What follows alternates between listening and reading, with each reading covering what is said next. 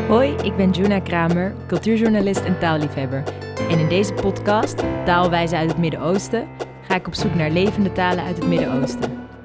Hoe is een taal als het Arabisch ontstaan? Door welke talen is het Koerdisch beïnvloed? Hoe tel je eigenlijk tot tien in het Hebreeuws? En wat kun je in het Turks wel zeggen en in het Nederlands niet? Leuk dat je luistert. Uh, vandaag hebben we het over het Koerdisch, de taal van de Koerden in Turkije, Irak, Iran, Syrië, Armenië uh, en de Koerden in diaspora. Het Koerdisch heeft vijf verschillende dialecten die allemaal heel anders klinken. En uh, om het te helpen wat meer erover te begrijpen, is mijn co-host vandaag Rosna Mohammed. Welkom. Hallo.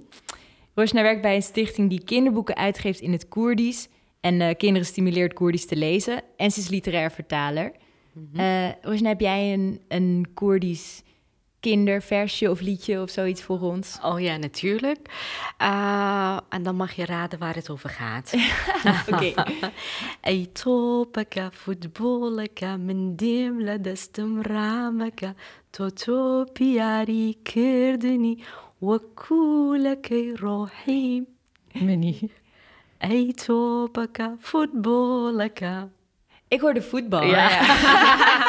gaat het ook Goed gedaan, inderdaad. Het gaat inderdaad uh, voetballen. Ja, ja, ja, ja. En wij gaan zo verder in het Koerdisch duiken. En daarvoor uh, hebben we hier aan tafel ook Baris Majid. En zij is Koerdoloog en literatuurwetenschapper aan de Universiteit Leiden. Welkom, Baris. Roosbaas. En uh, we hebben jou gevraagd vanwege je, je werk natuurlijk. Maar nou blijkt jij ook de zus van Rosna te zijn. Toevallig, en dat wisten wij niet. Ja, dat nee. klopt. Daar kwam ik ook later achter. Het was een uh, interessante... Het was een hele leuke verrassing, ja. inderdaad. En ben je de, de oudere of de jongere zus? Uh, ik ben de jongste en uh, zij is de oudste. en komen jullie elkaar wel eens vaker tegen in je werk? Of? Dat is volgens mij de eerste nee, keer. dat is ja. de eerste keer, inderdaad. En laten we hopen dat het niet de laatste keer is. we hebben ook nog aan tafel bij ons filmmaker Berry Shalmashi. Berry, je hebt iets voor ons meegenomen dat je straks gaat laten horen. Ja, dat klopt. Ik ben heel benieuwd uh, wat mijn tafelgenoten daarvan vinden.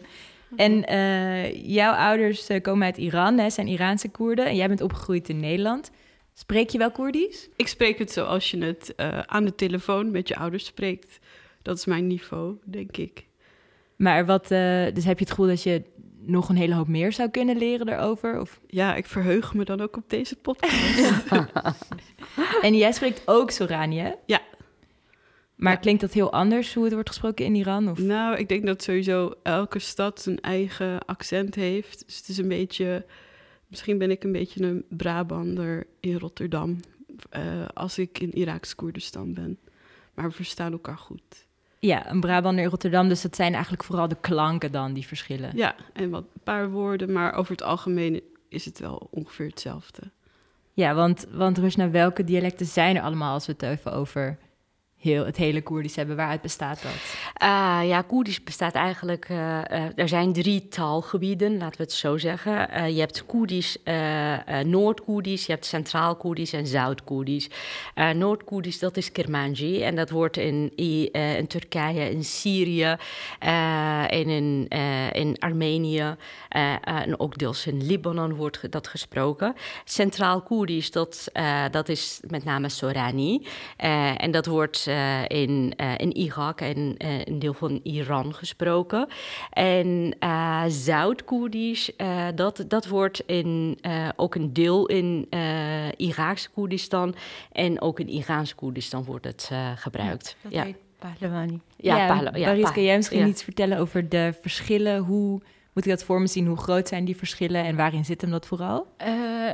ja, Berry gaf het al aan. Het is inderdaad heel lastig om... Um, om dan te spreken over verschillende talen, want dat zijn gewoon verschillende dialecten. Ja. Uh, alle talen um, vinden een oorsprong in de Indo-Europese taalfamilie. Ze zijn verwant dus aan Germaanse talen. Um, uh, ja, bijvoorbeeld het, het, het woord uh, broer. Ja. Als je daar in het Koerdisch is het bra. Uh, in, het, uh, in het Engels is het brother. Ja. Um, als je kijkt naar de verschillende dialecten, bra hoe zou je het in het uh, Kermanji zeggen? Nou, ik heb eigenlijk meer woorden meegenomen, want dat was ook je vraag. Ik heb ehm, ja, een lijst gemaakt van woorden die eigenlijk heel erg lijken op, in ieder geval op Nederlands. kan ik misschien die, die, die woorden even zeker. noemen? Maar zijn dit woorden uit het Sorani of die in alle Koerdische dialecten hetzelfde zijn? ja, sommige woorden zijn eigenlijk ja, heel ja, zijn hetzelfde in verschillende dialecten, maar ook weer niet. Uh, bijvoorbeeld voor gezin, uh, gezaan. Echt? Ja.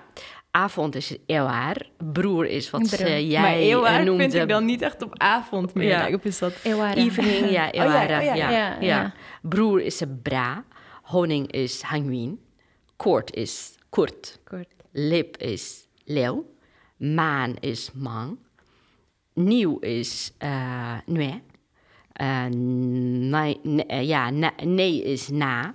Negen is no. Ster is Astera. Dochter is Dwetta. maar, druppel is Dlop. Dus, dus daar zijn er een heleboel woorden van... die uh, eigenlijk dezelfde, ja, dezelfde klank... of in ieder geval dezelfde oorsprong. Maar komt dat omdat het dus... Het is een Indo-Europese taal en mhm. het is uh, een medische taal, toch? Mm -hmm. Betekent dat dat het vooral verwant is aan het Persisch? Uh, ja, het is verwant aan het Persisch. En het Persisch is weer verwant, uh, behoort tot de Indo-Europees. Ja. Dus, is, uh, dus is zo is de link dan weer. Een van de enige talen in het Midden-Oosten die zo lijken op Europese talen, of die een gemeenschappelijke. Ja. Ja? Ja. En um, weer jouw ouders komen natuurlijk uit Iran. En daar is het Koerdisch daar. Het lijkt natuurlijk op het Iraans of op het Persisch. Het heeft een gemeenschappelijke voorouder. Hoor je dat heel erg? Ja, absoluut. Ehm, als ik weer vergelijkingen... En dit is totaal niet wetenschappelijk. Dus nee, dat niet, niet zo kijken, dames. um, maar voor mij is het een beetje alsof uh, het Persisch... en hoe wij thuis Koerdisch praten... is denk ik net zo verwant als Duits en Nederlands. Dus het heeft heel veel overeenkomsten en overlap... maar het zijn wel echt net precies andere talen. Mhm. Ja. ja. dus als ik denk aan Duits en Nederlands, je kan elkaar verstaan als je best wel moeite doet en als je er ook een beetje iets over geleerd hebt. Ja, ja. Mhm. En, je, je, en ik denk ook dat je onbewust heel veel meekrijgt. Nu geldt voor de Koerden in Iran dat het onderwijs überhaupt in het Persisch is.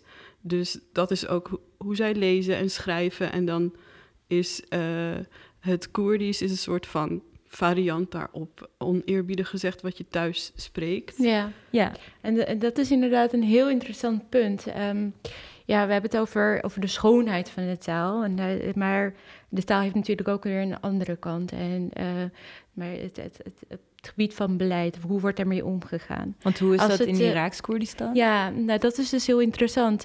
in Iraaks-Koerdistan uh, sinds uh, de jaren tachtig is het Koerdisch erkend als taal. Uh, ook om te geven in niet alleen op basisonderwijs, binnen het basisonderwijs, maar ook het hoger onderwijs.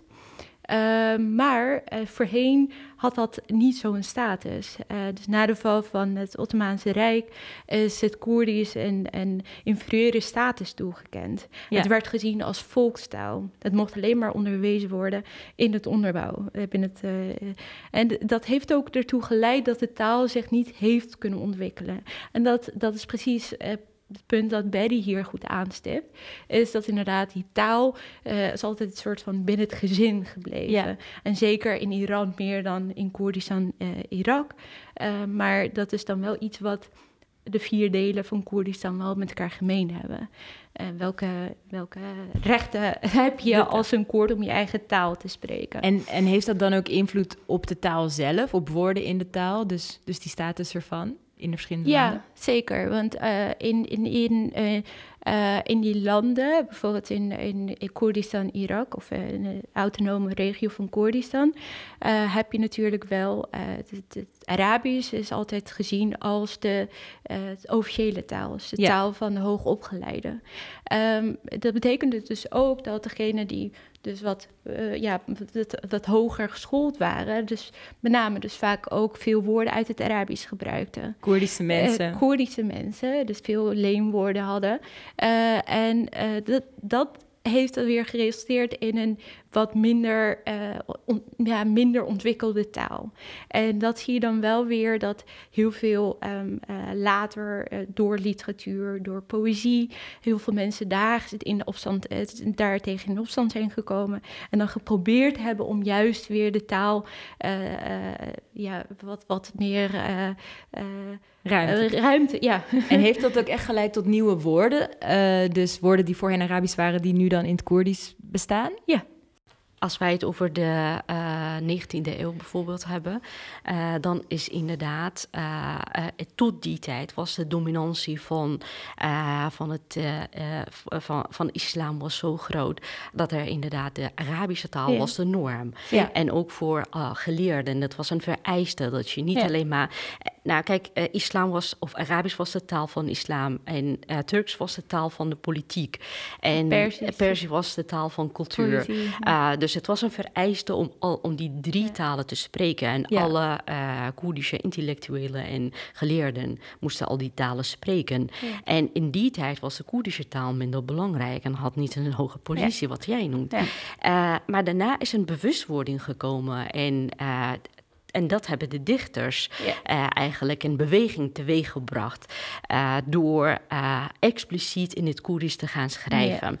En wat hebben ze gedaan? Bijvoorbeeld gedichten geschreven.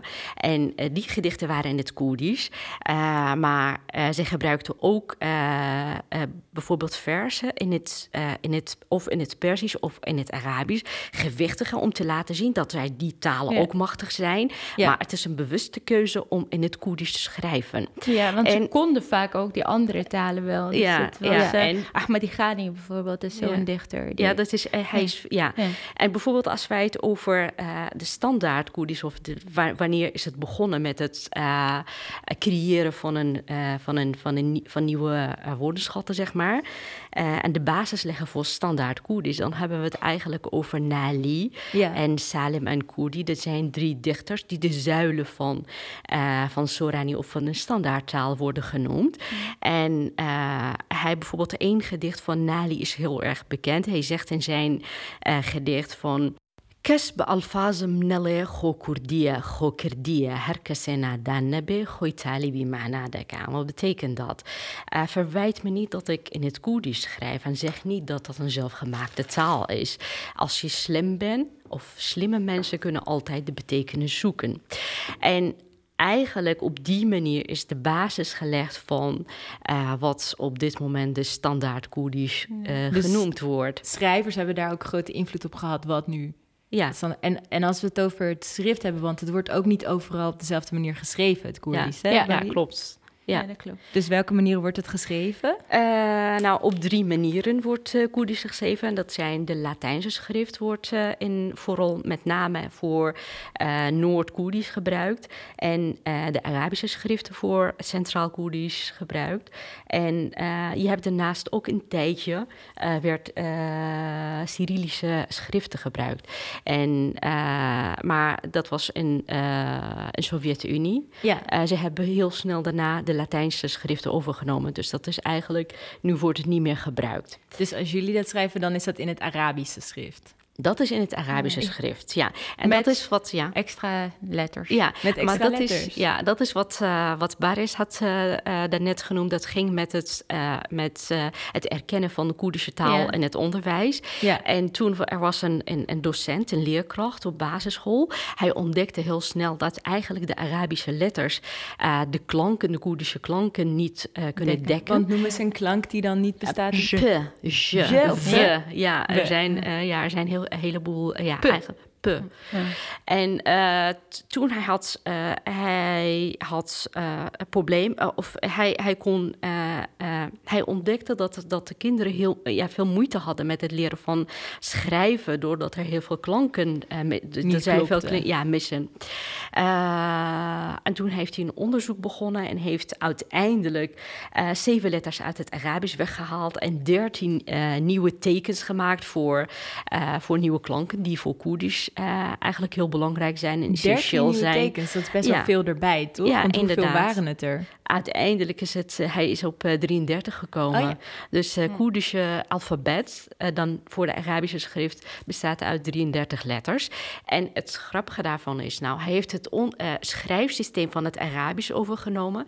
Dus dat betekent dat eigenlijk elke letter kan op vier verschillende manieren geschreven worden.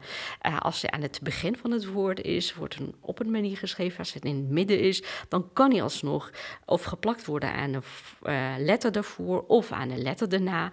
En dan als hij. eh, Heel complex ja, is het, is, het, is een, het is een complexe eh, manier van schrijven, inderdaad. Dat heb je. Oké. En dat is. Ja? En dat is dan weer het verschil met het Arabisch. Het Arabisch heeft dus een wa- vowels, hoe zeg je dat? Ja, wals. Ja. Ja. Klan- klankers, eh, ja, die, die, de, de, mm, eh, medeklinkers.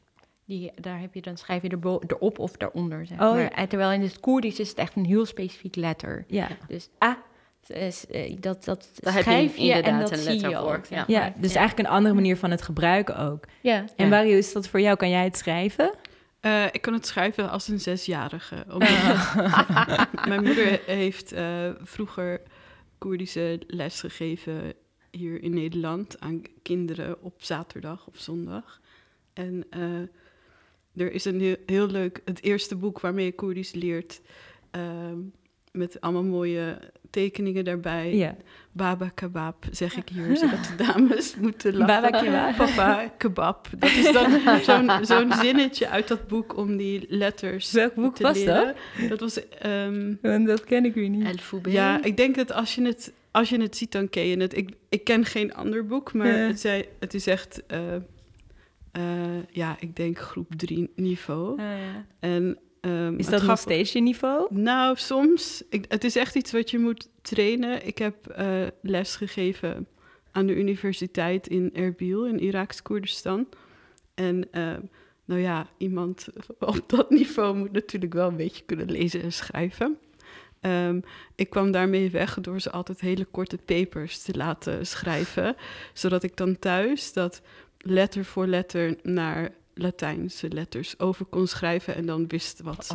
Dus in die Wow, tijd... maar dat is heel erg moeilijk, toch? Dus je hebt gewoon Ja. een heel nieuw schriftje zelf eigen gemaakt... alleen om papers van je studenten te kunnen nakijken. Ja, eigenlijk wel. Eh, je had ook iemand willen vragen om ze voor te lezen. Ja, maar ik je wilde dat heel graag zelf doen. Ik, ik vond wel dat, nou ja, als je dat, als je eh, les geeft, dat je dan wel iets moet kunnen. En zij wisten heus wel eh, dat mijn Koerdisch qua lezen en schrijven niet heel goed was. Maar ik vond wel, ja, als je hier zit, dan eh, Eh, moet je dat ook wel doen.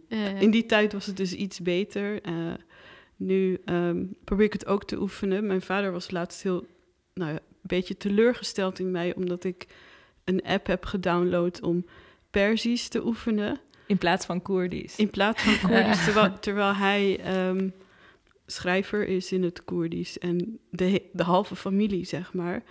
En hij is nu met een nieuwe roman bezig en met een eh, autobiografie. En, en hij is een beetje teleurgesteld dat dan zijn eigen dochter niet die tijd investeert om zijn verhaal te kunnen lezen. Hm. Dus dat is nog een. eh, dat moet ik gauw inhalen. Maar hij, heeft hij altijd wel consequent Koerdisch met je gepraat? gepraat wel, maar dat is natuurlijk wat anders dan de letters kunnen lezen met ook alle variaties daarvan. Ja. Dat moet je echt bijhouden, anders verleer je dat gewoon. Want Rosna, heb jij het aan je kinderen geleerd? Of heb je, je hebt kinderen, toch? Ja, ik heb inderdaad een zoon, maar het is eigenlijk precies hetzelfde verhaal. Want mijn zoon spreekt heel goed Koerdisch, maar hij kan helaas eh, niet lezen en schrijven in het Koerdisch. En ik denk dat het komt door inderdaad dat de letters eh, ja, moeilijk zijn en ook het schrijfsysteem niet heel eh, eenvoudig is. En ik moet daarbij zeggen dat eigenlijk eh, La- Latijns, of de Koerdisch die in het Latijns wordt geschreven, Bijvoorbeeld dat in is, Turkije, Ja, toch? dat is in Turkije, dat is eh, toegankelijker is. Ja. Want de meeste mensen, en de mensen die een basisonderwijs hebben gehad, die kennen de Latijnse letters via Engels. Ja. En dan is het de modificering van de, van de Engelse letters, of in ieder geval van de Latijnse letters, is eigenlijk veel eenvoudiger en beter eh, kan hij dat bijhouden. Ja, op Eh, social dus media op wordt social het veel, media ge- wordt veel het- meer gebruikt, Ja. zie je. Dus ook Ja. mensen die eigenlijk eh, uit Arabisch, zeg maar, landen komen waar het in het Arabisch geschreven wordt, schrijven Mhm. het op social media dan in het Latijn. Vaak wel. Ja, ja, dat gebeurt inderdaad. Ja. Dat zie je steeds vaker Ja. gebeurt. Dat, omdat het toegankelijker is en iedereen kan dat Mhm. lezen. Ja. eh, wordt dat inderdaad veel vaker gebruikt. En dat niet alleen in social media, maar ook in de media. Is dat, eh, Ja, wordt ook in de Zuid-Koerdistan wordt, Mhm. eh, wordt gebruikt. Ja, Ja. ja. Ja, waar, waar ik heel dankbaar voor ben. Want het grappige is dat gebruik op social media begon dan ook met dat iedereen zijn eigen regels verzon. Eh, bijvoorbeeld, we hebben hoeveel soorten A-letters of klanken hebben we? Ah, eh, ja, ja. Verschillende. Hoe- En- maar hoeveel ongeveer? Nou, vier Echt vijf? of- Ik weet, ik weet dat dus niet, dus ik vind dat gênant om het eh, Ja. te zeggen. Ja. Maar laten we zeggen, je hebt bijvoorbeeld de E en de lange A. eh, en dat, dat los je op met bijvoorbeeld een dakje op eh, een letter. Ehm, maar daar moesten ook weer regels voor duidelijk worden. En in het begin was het dan echt bijvoorbeeld... Eigenlijk hoor je in dat schrift de G met een X te schrijven op zijn Koerdisch. De G, Met dingen. Ja. de X er bovenop. Nee, echt een Met een losse X, X. ja. Met een Losse X, ja. Ja. Ehm, Ja. En dat wordt nog wel eens door elkaar gehaald. Want Ja. stel je leert het fonetisch uit het Engels of Nederlands, dan doe je bijvoorbeeld de G of de CH. Terwijl dat eigenlijk met een X zou moeten, omdat dat Ja, ja. bijvoorbeeld in Turkije in het Turks alfabet niet voorkomt, Ja. maar in het Koerdisch wel. Dus dat zijn ook weer allemaal Ja. die nuances, daar, die worden ook steeds... Ja. Maar ik heb het Eh, gevoel dat dat weer, wel weer heel, ehm, eh, heel spontaan gaat, toch ook? Ja. Dat, Ja, ja. de- dat er wel heel veel regels Ja. zijn, maar in gebruik wordt er toch eigenlijk vaak ook weer op gevoel afgegaan. Ja, want er is dus toch is er ook de mogelijkheid om op die manier wel te communiceren. Ja, Dus ja, dat er- absoluut. Maar, Ja. maar eigenlijk verzin je dus maar Ja. wat. En nu is het steeds meer het wordt wel Het schuift op naar bijvoorbeeld het, dat op de i, als je die echt als i uitspreekt in plaats van als een soort e, dan Ja. moet er een dakje op, anders is het een soort van zwakke i bijvoorbeeld. Ja. En ik ben nog even benieuwd naar de, naar de klanken en de verschillen tussen die verschillende dialecten daarin. Want jullie spreken alle drie Sorani, maar stel je zou spreken met iemand eh, uit Turkije. Verstaan jullie elkaar dan? Of is het, is het Nederlands-Duits dan ook? Of is het Als je heel veel moeite zou doen. veel moeite? Maar nee, nee, nou, dat valt wel mee met heel veel moeite. Als je moeite zou doen, dan zou het moeten kunnen. Ja. Eh, Ja, ja, ik denk dat er misschien als het eh, aan het begin, als je het voor het eerst hoort, Ja. dan kan inderdaad onwennig zijn. Ja. Eh, maar het, eh, eh, ja, eigenlijk opmerkelijk genoeg dat je het heel snel kan eigen Ja. maken. Ja. En in contact, dus eigenlijk in communicatie. En wat er nu ook zie je dat het gebeurt, dat de media ook dat meer aandacht aan zeggen, besteden. En dat er bijvoorbeeld in, in, in Koerdistan of in Iraakse Koerdistan wordt ook in Kermanji gesproken. En ook bijvoorbeeld het nieuws in het Kermanji wordt gelezen.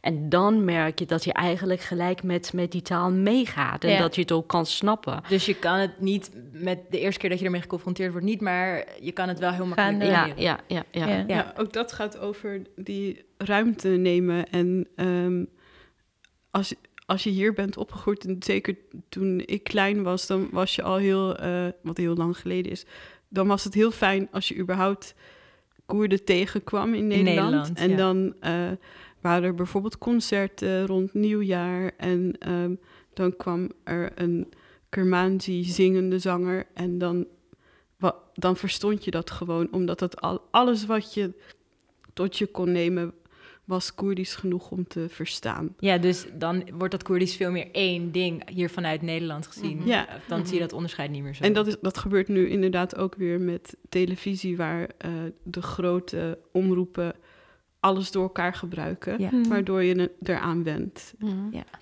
En eh Beri, jij hebt iets voor ons meegenomen. Kan je vertellen wat het is? Ja, je moet natuurlijk vooral zo luisteren wat het is. Eh, het is een prachtig nummer door eh, Hani, heet zij. Koerdische zangeres uit Iraans Koerdistan. We gaan luisteren.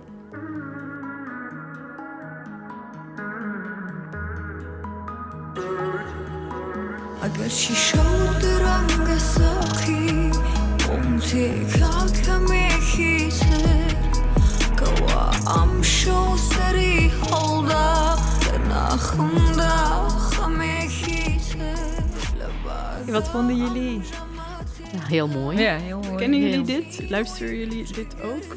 Ik, ik vind haar heel stoer. Ik, ik Ja. ben wel fan van ja, haar. ik luister heel Ja, vaak naar ja. Hani. Maar dat heb ik eigenlijk, eh, dat is de eerste keer dat Ja. ik eh, dit, haar liedje Deze- hoor. Ja. Ja, deze is vrij nieuw. Mhm. En ehm, het, het leuke, of nou ja, door de omstandigheden is het natuurlijk zo dat ehm, dit soort muziek wordt natuurlijk niet in Iran opgenomen. Zij woont daar ook al lang niet meer. Dit is ook, ik vind dit een mooie kruisbestuiving van um, dat die grenzen er niet toe doen. Wat betreft cultuur. Want uh, Hani neemt dit op of in Europa of in Iraaks Koerdistan. En de clip is daar ook opgenomen in Iraaks Koerdistan. Ik heb een heel klein stukje, heel uh, oneerbiedig en snel vertaald voor een beetje context. Schenk me nog een glas in. Het komt weer naar boven, een nieuwe zorg. Draai open, vervul mij. Ik, de dorstige, met de verbrande lever. En ik weet dat ik het weer ga zien, nog een nacht, nog een maal. Ik heb zoveel mankementen en geen oplossing dat ik haast wel denk: op de taart der verjaring komt er geen meer bij, niet meer, niet nog een kaars. En het is goed om te weten dat verbrande lever, dat kan natuurlijk wijzen op Um, Alcoholschade? Ik denk wel maar absoluut. Maar in het Koerdisch betekent het ook iemand met veel zorgen. Oh ja, dus verdriet. Het is met name verdriet. Dus de dus- lever is de plek waar verdriet... Dat is in meerdalen, toch? In plaats van het hart. Dus de lever, de uh, emotionele plek. Maar, maar daardoor vermoed ik wel dat ooit, wanneer dat verzonnen is... Koerden grote drinkers zijn geweest. Ja, en daarmee wil ik jullie heel hartelijk bedanken uh, voor dit gesprek en voor deze les in het Koerdisch. En volgende keer zijn we terug met het Hebreeuws. En dan is mijn co-host de Israëlische Hilla Dayan. En aan tafel zit uh, Raoul Heertje, stand-up comedian en schrijver. En Margaretha Volmer, universitair docent Hebreeuws en Aramees. Tot dan! Je luisterde naar Taalwijzen uit het Midden-Oosten. Een podcast van het Taalmuseum in samenwerking met de Nieuwe Liefde en met dank aan het Grote Midden-Oosten-platform. Heb je van de podcast genoten en wil je ons helpen meer van dit soort producties te maken? Dan kun je een donatie doen aan het Taalmuseum op www.taalmuseum.nl. Alle beetjes helpen.